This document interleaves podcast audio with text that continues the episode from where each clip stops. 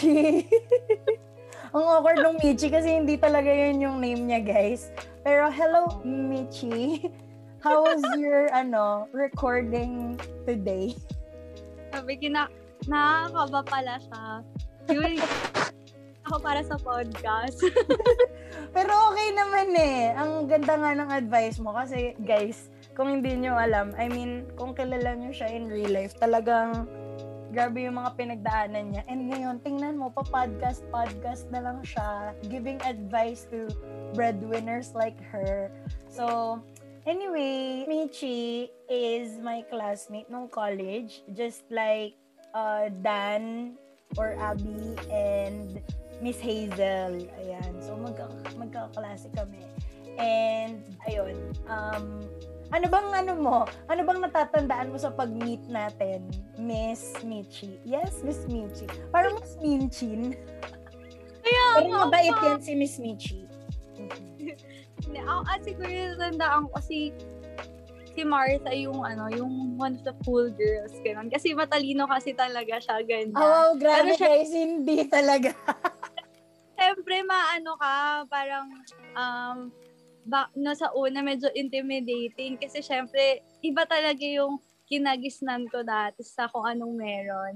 Nung ano, una, na- super close talaga kami nung una. Tapos medyo nag-drift apart ako. Nag-drift apart ako talaga kasi parang ayun, na, ano ako, na kala ko ito yung gusto ko sa buhay pero hindi pala ganon. Thankfully, ano napatawad nila ako tapos naging friends uh, naging ano, friends pa rin kami senior year. Tapos ever since noon, alam ko sa sarili ko, si Martha, saka iba namin mga ano, kaibigan, yung mga kapatid talaga namin. Ano, yun na sila na talaga yung mga kasama ko habang buhay. Mga Oh, ganun. wow, grabe naman yon. Actually, guys, Oo. hindi ko siya hindi ko siya pinatawad kasi wala naman siyang ginawang masama sa akin. na ano lang siya, na BI lang siya. Char, hindi siya na BI, parang ano lang, napunta lang siya sa mga taong hindi para sa kanya. Yon. Yung akala ko para sa pero hindi talaga. Oo. Pero mabait naman siya in general. Na-realize niya din yun. And ayun. Mm. Anyway, nandito na kami. Friends na kami. Ah. Close friends. Ayun, matagal naman na tayong friends. Parang more than, more than, ano Shucks, na. Huwag mo na bilangin. Mapagalataan yung edad. Since 2013. O, 2021 na. Oh, ano na. Hindi ako magaling sa math. Ikaw magaling sa math. Anyway, ayoko na bilangin kasi wala lang. Nakakatanda. Charot. So anyway, um, pinili ko si Miss Michi kasi ano siya, family breadwinner siya. As in, um, medyo malayo yung gap niya with her other siblings. So anyway, Miss Michi, can you tell us about being a family breadwinner, yung yung pinaka naging struggle mo especially during the first few years na nag-work ka, ganun. ano, to be honest, di ko talaga naisip na yun yung magiging tag sa akin, yung magiging breadwinner. Kasi akala ko tapos breadwinner, ikaw talaga lahat. Tapos, hindi dap, parang hindi nag-work yung um, parents mo or walang tumutulong sa'yo. Kasi meron naman talagang tumutulong sa amin. Pero kasi, nung nag-work na ako, hindi, kasi yung mga tao sa paligid, syempre pag ba, fresh grad ka, yung mga kasama mo sa yung mga kabash mo, parang lahat ng pera nila napupunta lang sa kanila, tapos yung mga gusto nila, nabibili lang nila, ganon. Ako, parang ako, hindi ko nagagawa yun. No, kasi sabi nila, di ba, nung una, kapag first sahod mo, ibibigay mo sa parents mo, parang, like, magiging blessing yon sa'yo, di ba? Ang nangyari, first sahod ko, binigay ko lahat sa parents, sa mama ko. Tapos every every sahod ko, nasahuran niya na lang lahat ng sahod ko. Kala ko lang nung, sa, sa unang sa unang sahod lang yun, pero hindi pala. Sa situation namin back then, parang ah, kinailangan kong tumulong sa bahay kasi ano, malaki yung family namin. Hindi naman sobrang laki, pero malaki talaga siya kasi lima kami magkakapatid, ganon. So, seven kami sa family. Siyempre, hindi naman din ganun kalaki kinikita ng mama ko, ng tatay ko, ganon. Siyempre, tapos, nag-aaral pa yung mga kapatid ko. Thankfully, may, may tumutulong sa amin magpara sa kanila. Pero syempre, merong kailangan bayaran na tubig, kuryente, internet, ganyan, mga pambaon ng mga kapatid ko, ganun, pang ulam, ganyan. Siyempre, lima, kay, lima kayong ano, magkakapatid, tapos yung mga gulang nyo pa, yung maraming ano, bibig yung kumakain sa pamilya, di ba? So, ganun. So, ba, nung, ang di ko talaga makakalimutan, nung first year of um, no, working ko, sobrang frustrating talaga niya. Kasi, ano, parang wala talaga natitira sa akin. Siyempre, alam niyo ako din yung may kasalanan noon eh. Nag-decide ako magtrabaho sa malayo. Siyempre, yung panggastos mo, ipamasahe mo, pangkain mo. Tapos dun, yung work, first work ko kasi sa BGC pa, so yung buhay doon, di ba? Parang ganit ganito yung ano lifestyle, ganyan, Saka ganyan. yung so, ano, parang mura na shop. Totoo, yung mga mura, kahit sa 7-Eleven, di ba, mahal pa din naman yung ano, gano'n. Tapos pamasahe mo, ganito lang, ganyan. Eh, uso dati yung Grab doon, uso Uber noon. So, syempre, papasok ka sa BDC, parang ayaw mong, ayaw mong pawis-pawis ka, ganyan, ganyan, di ba? Tapos yung work mo, kailangan fresh ka palagi. So, Uber-Uber ka noon, Grab-Grab ka noon. so, wala nang natitira sa'yo, di ba? Tapos kahit mag-jeep ka na lang, kahit mag-MRT or um, UV, parang mahal pa din, ganyan. Kasi may pang, kailangan mong pangkain, ganun. Tapos sa corporate ka pa nagtatrabaho, kailangan yung mga damit mo pang corporate, kailangan maayos naman yung itsura mo, may pang makeup ka, may pang bag ka, sapatos, ganyan. So, syempre, kung iisipin ko lahat yun, yung sinasahod ko nung sa first job ko, kulang siya for me.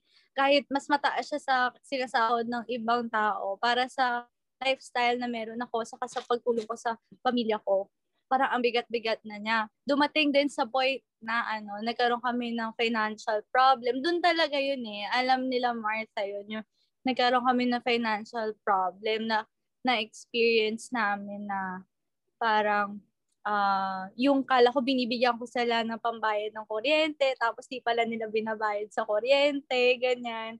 Hanggang sa parang weekend, wala kaming kuryente, ganyan. Kasi di nila nabayad, sa utang nila na pambayad, ganon. So, syempre, yung mga ganong frustrations mo first year of working mo lang, sabi parang kulang binibigay mo, tapos kapag gusto mo na something for yourself, bawal. Kasi mas importanteng bayaran yung ganito, ganyan, di ba?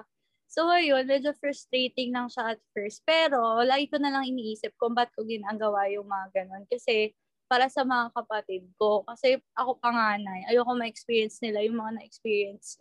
Namin, syempre, iba yung may muwang ka na eh, tapos nawalan kayo ng kuryente. Mga gano'n. Syempre, iba pag bata sila, sabi nila, ay, blackout lang, ganyan, ganyan. Hindi nila iniisip yung ibang bagay. Ang nasa isip pa nila, paano ako makapaglaro, paano ako makapag-drawing, mga gano'n. O kaya paano ako makakanood ng video, ganyan. Eh, kapag matanda ka na, hala, kailangan, paano mo mababayaran na within the ganitong time frame yung bills? Kasi pag hindi, matanggalan na kayo nung, ano, nung meter, wa, ganon. Siyempre, ganun na iisipin mo, di ba? Paano yung, ano, pangkain, pambaon nila, hindi na bukas, mga ganon. Siyempre, ganun iisipin mo, di ba? Kaya mm-hmm. yun, yung, yun talaga yun, frustrating siya ng mga first few years. Hanggang sa, na-realize ko, kailangan ko may gawin na talaga ako para hindi na ako frustrate. So, ang ginawa ko no, nag-decide ako mag-resign dun sa first job ko, which is in BGC. Uh, nag-decide ako maghanap ng work na malapit na sa amin para makatipid ako sa pamasahe. Tapos thankfully, ayun, nung nag-resign ako, tapos nakahanap ako ng mas malapit. Mas malaki din yung sahod nung nalipatan ko. Yun nga lang, medyo mas mahirap na yung trabaho. Kasi nung una kong work, malayo, pero madali yung trabaho. Ito, malapit, pero meron na talaga akong tatrabahuin every day. Hanggang sa pag-uwi ko, meron na akong tatrabahuin, ganun. So, ayun. Pero fulfilling, plus fulfilling. Saka nakakatawa. Ayun lang. Tapos din, ayun. Tapos na-realize ko, na-realize ko pala, habang tumatanda ka, mas na, mas naiintindihan mo na yung mga nangyayari sa buhay mo. Mas lumalawak yung pag-iisip mo. Totoo, totoo yun. Sa una kasi, medyo selfish ka pa kasi iniisip mo lang ito, ito, mga gusto mo, ganyan, ganyan, ganyan. Kaya nung kanina, dun sa, ano, dun sa recording, ang nasabi ko lang talaga patience. Kasi siguro, nung wala talaga akong patience, nung ano, feeling ko ever since di talaga ako patient na tao. Nung una, yung mga una, kasi gusto ko lagi ano, kasama ko sa ganyan, kasama ko sa ganito, nakukuha ko yung ganito. Akala ko, akala ko dati gusto ko may pamilya at asawa na ako pag 25 na ako, gano'n. eh, imagine mo ilang taon na tayo, di ba? So, syempre, hindi, hindi mangyayari. Oh, wag mo na sabihin. Oo. eh, kasi, eh, kasi, pa, ano, may gusto ka pa ma, may mga gusto ka pang ma-achieve, hindi na lang siya, hindi lang siya basta-bastang makukuha mo, iisipin mo din kung ano ipangkakain sa magiging anak mo, sa kayo titira, kung anong magiging future nyo. So, lahat ng bagay talaga na mangyayari in time, hindi talaga siya pwedeng minamadali. Inisip ko nga kung di ako nagmadali na mag-work sa malayo, baka ngayon may ipon, mas malaki na ipon ko. Alam mo, mga ganon. O kaya naisip ko, siguro kung dati, naging patient na lang ako na aralin ko ano yung talaga yung craft ko. Kasi 'di ba teacher talaga tayo. Di sana ngayon hindi ako nangangapa sa trabaho ko kasi ngayon pa lang ako nag natututo kung paano talaga maging classroom teacher, yung mga ganon. So may mga ganon ako na pero ang natutunan ko na lang talaga ngayon, maging patient sa sarili ko kasi eventually magiging much better ako magiging mas better talaga, mas na better pa. Magiging better talaga ako sa kung ano man ang maru, kung ano lang yung alam ko, kung ano lang yung nagagawa ko, kung sino lang ako ngayon, mga ganon. Alam ko mayroon pang i-level up na i-level up, ganyan, ganyan. Ate mo, level up today, oh. Part na ako ng podcast. yes, totoo. Um, diba? kanina sabi mo, uh, may ginawa ka and kasalanan mo din naman yun. Ano yung parang biggest take mo dun sa pagkakamali mo? Like, sabi mo na masyado mong binigay lahat dun sa family mo. Although, there's nothing wrong in giving naman, di ba? I mean, yan yung isa sa mga commendable traits ng mga Pinoy na matulungin talaga tayo sa family natin. Pero at the same time, you need to know your boundaries. So, ano siguro yung pinaka-takeaway mo doon aside from uh, being patient?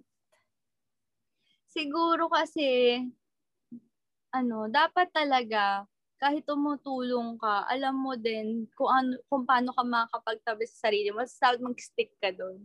So, ang, ang, ang nangyari ata, kaya ko naman tumulong, kaya ko din magtabi, kaya ko din gumas sa sarili ko, pero hindi ako naging kontento.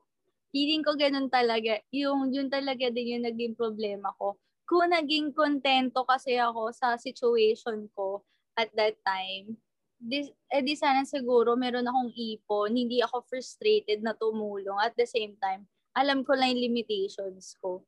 Siyempre pag bata, siguro ganun kasi ata pag bata ka pa, parang okay, dahil pera ko naman to, pa, deserve ko to, ito na lang yung bibilin ko to kahit ano, worth na to ng dalawang linggo kong pangkain. Mga ganun. Alam mo yun? Yung mga ganun. Imbis na, okay, eto lang muna yung meron ka. Eto lang, magtatsaga ka muna. Mm. Sana, ma- alam mo yun yung sana ma-realize mga kapatid ko. Yun talaga yung sinasabi ko sa kanila. Mm. Ano, sana ano, ma-realize nila na kapag may pera sila, mag-stick lang sila kung saan nila kaya. Huwag mo na nila i-expect na mabibiling ko to ko agad yan kasi gusto ko to, gusto, gusto ko niyan, pera ko yan, ganun. Kasi feeling ko talaga, yung pinagsisihan ko, sobra ako na-frustrate na bumili ako ng mga bagay na wala namang ganap sa akin for the long term. Alam mo yon imbes na sana na ano, isip na lang ako ng mga pwede ko ipang long term. Eh di sana kung, kung ano meron ako ngayon, 'di ba, mas marami pa. mga ganon. Mm. Feeling ko dapat ano talaga, maging makontento ka kung ano ka meron ngayon. Tapos, ipunin mo lang ng ipunin para in the future, mas, alam mo yung mas marunong ka na kung paano siya gamitin. Kaya, mm-hmm. Tama. Kasi minsan din, parang dahil, syempre, fresh grad, ang isip mo sa trabaho is pang bayad ng luho. Pero hindi mo naisip na kailangan pala ng pambayad ng bills. wow! I'm learning so much from ano? you. Grabe. Dapat pala parati kitang ini-invite sa ganito sinasabi ko din sa mga tao talaga na depende talaga yun sa posisyon mo sa buhay. Alam mo yun, in, da, feeling ko iba, ta, iba, iba talaga tayo ng purpose sa buhay. Hindi hindi porket para ang dating tama yung ginagawa ko para sa pamilya ko. Dapat ganun din yung gagawin nyo. Kasi syempre iba-iba naman tayo ng purpose sa buhay. Yung mga kapatid ko, alam ko sa sarili ko na hang, hanggang tumanda ako, ako pa din yung ate. Parang ako i-expect nila na magbibigay sa ganyan, mag-aabot sa ganyan, ganun. Though, syempre, magkakaroon ng limitations. Pero alam mo yun, I will be forever na hindi naman breadwinner pa rin yung tawag. Pero ako pa din yung titingin, titingalain nila na okay si ate, ganyan, si ate bahala, ganyan, ganyan. Which is parang na-embrace ko na yung talaga yung responsibility. Tapos naging motivation ko na siya, to be honest, na mas magpursige pa sa buhay. So, feeling ko din, kaya din ako maraming maraming blessings na natatanggap. Kasi, alam ko kung saan ko gagamitin yung blessings na yun. Yung ganon. So, yung mga, yung sa mga taong iniisip na, ano, parang, ba, paano mo nagagawa yan, ganyan. Kasi, syempre, ito yung, ito yung feeling ko, purpose ko sa buhay. Alam mo yun, yung parang, mm-hmm. basta, ewan nagme-make sense. Basta may sa kanya tayong purpose sa buhay. Hindi, kaya nga feeling ko, parang ang ang pangit na ako yung kinakausap ng mga only child, mga ganun. O kaya ng mga dalawa lang silang magkapatid, ganyan. O kaya mga bunso. Kasi syempre, mal, hindi ko maalam kung ano yung magiging situation nyo sa sa bahay, di ba? Mm-hmm. Hindi ko naman alam kung pareho tayo na pagdadaanan. Pero, kung, if, ayun, parang if the situation demands you, doon ka lang naman mag-react eh. So, ayun, feeling ko talaga iba-iba talaga ng, ng purpose sa buhay. Pero ano, if there's something that I can learn from you is to be ano, yung maging maging giver ka. Kasi if you give to other people, I'm sure you will be blessed din talaga. And kung kilala niyo si Michi in real life, guys, talagang yung paggawa namin ng podcast ngayon is sobrang hindi pa namin ma-explain kasi sobrang layo talaga. So, basta yun guys, malayo. Oh. Hindi na namin ma-describe.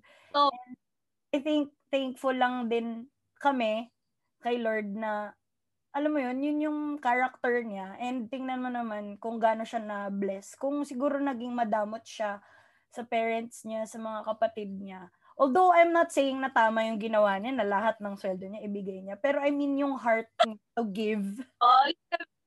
Oo, yung gano'n. Yung heart, yung heart niya to give, yun yung na-bless. So ngayon, meron na siyang panggastos, guys. Um, alam mo yun, mga, yung mga, kon- mga luho-luho niya, guys. So, alam mo yun, deserve niya talaga yun. Kaya, minsan pag nag-uusap kami magtropa, sasabihin namin, uy, si Michi, oh, tingnan mo yung pinost niya. Pero sabihin namin, oo, talagang deserve niya yan after all she's been through. So, ayun lang, sobrang proud kami sa'yo, Miss Michi. wow, iyak na pa, joke. Kasi talaga, alam ko talaga, sila mga, kayo talaga makaintindi nun. Kasi dati, meron talaga akong pinagdaanan. Tapos kinita ko talaga sila sa Cubao. Tapos nagkukwentuhan lang kami. Tapos biglang, bigla ko umiiyak doon. parang sobrang random. Wala, in, sobrang random umiiyak ako doon. So, syempre parang nako-confuse pa, ganyan-ganyan. Kasi gan, ito yung kwento ko, ganun. Tapos din, syempre, imaginein mo ilang taong ka lang noon, tapos ito na yung na-experience nung kaibigan mo. Tapos parang ta- yung iba sa atin parang ano lang, heartbroken sa ibang ba- tao o kaya hala, naubusan ng stock sa ganito, ganyan. So, ik, ik, tapos, tapos biglang ako, oh, iniisip ko, guys, wala kami ng oriente, ganyan, ganyan, di ko alam saan ako pumayad, ganyan, sit. Mga ganon, ganyan yung na, ano, na-experience ko. Pero feeling ko talaga ngayon, pag ganun na nangyari sa akin, hindi ko na siya iisipin ng, hindi na ako iiyak. Kasi gagawin ko na lang siya ng paraan. Mga ganun. Oo, tsaka, tsaka feeling ko hindi aabot sa ganun. Kasi nga, di ba ngayon, mas wise ka na in spending. Oo, saka grabe. Matututo ka talaga. Mm-mm. Matututo ka talaga.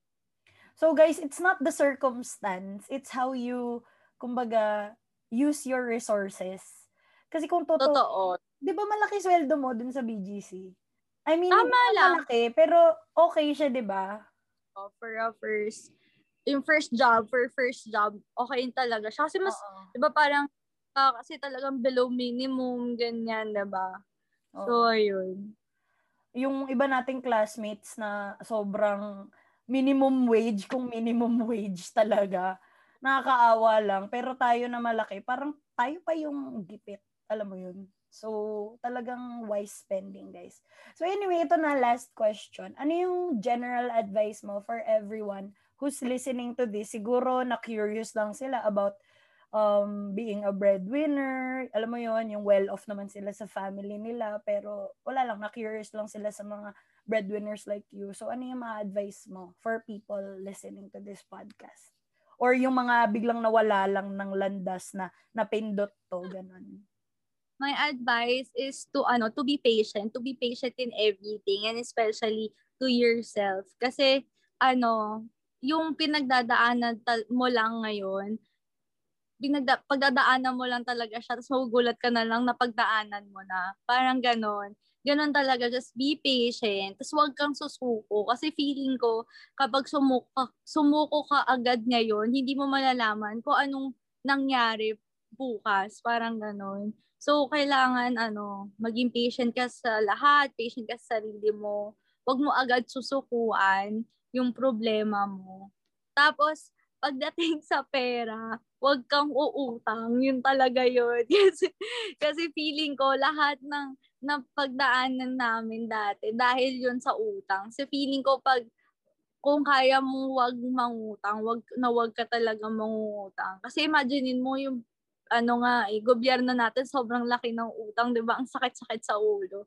Ikaw, 'di ba? Ikaw wag ka nang uutang kasi pag marami kang utang, marami ka nang pinagdadaanan, tapos isipin mo pa kung saan mo pa, saan ka kukuha ng pambayad ng sa mga utang mo, 'di ba? So para minus ano problem, don't ever ever, you know, um borrow money from someone or uh, get a loan na alam mo sa sarili mo na hindi mo pa kayang ano bayaran. Kasi mahirap talaga siya. Yun din yung yun din yung ano ma-advise ko sa mga you know younger um workers ngayon. Yun din yung in-advise ko sa kapatid ko eh. Wag talaga silang mangutang wag silang maglo-loan wag silang mang, parang gagastos above their salary ganun. Kasi sobrang bigat nun imaginein mo uh, monthly mong babayaran ganito ganyan eh Di sana pinang-ipon mo na lang siya, pinang-insurance mo na lang siya, or pinang, alam mo yon pinang-invest mo sa mga ibang bagay na mas makakatulong sa'yo financially. Or, alam mo yon mas makapag fulfill sa'yo kasi pwede mo siyang gamitin para mag-aral ulit or para mas meron ka, uh, may mga mabili kang bagay na makakatulong sa career mo, yung mga ganun. Kasi feeling ko dun, dun ako din nagkulang. Sobrang binigay ko lahat. Hindi nakalimutan ko na i-check yung kung paano ako magiging mas mabuting teacher, mas magiging mabuting writer, mga ganun.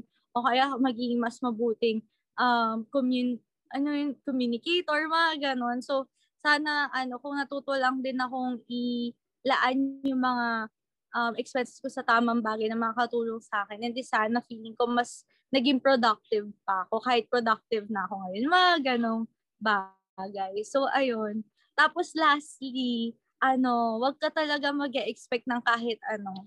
Ganon. Kasi pangit yun eh. Yung magbibigay ka, tapos mag expect ka ng something in return. Wag na wag talaga. Kasi para ang mangyayari, madi-disappoint ka lang. Feeling mo lahat ng ginagawa mo, parang walang pinapupuntahan or wala nakaka-appreciate. Ganon. Kung ginagawa mo yon out of love or out of care for someone or for the people talaga na tinutulungan mo.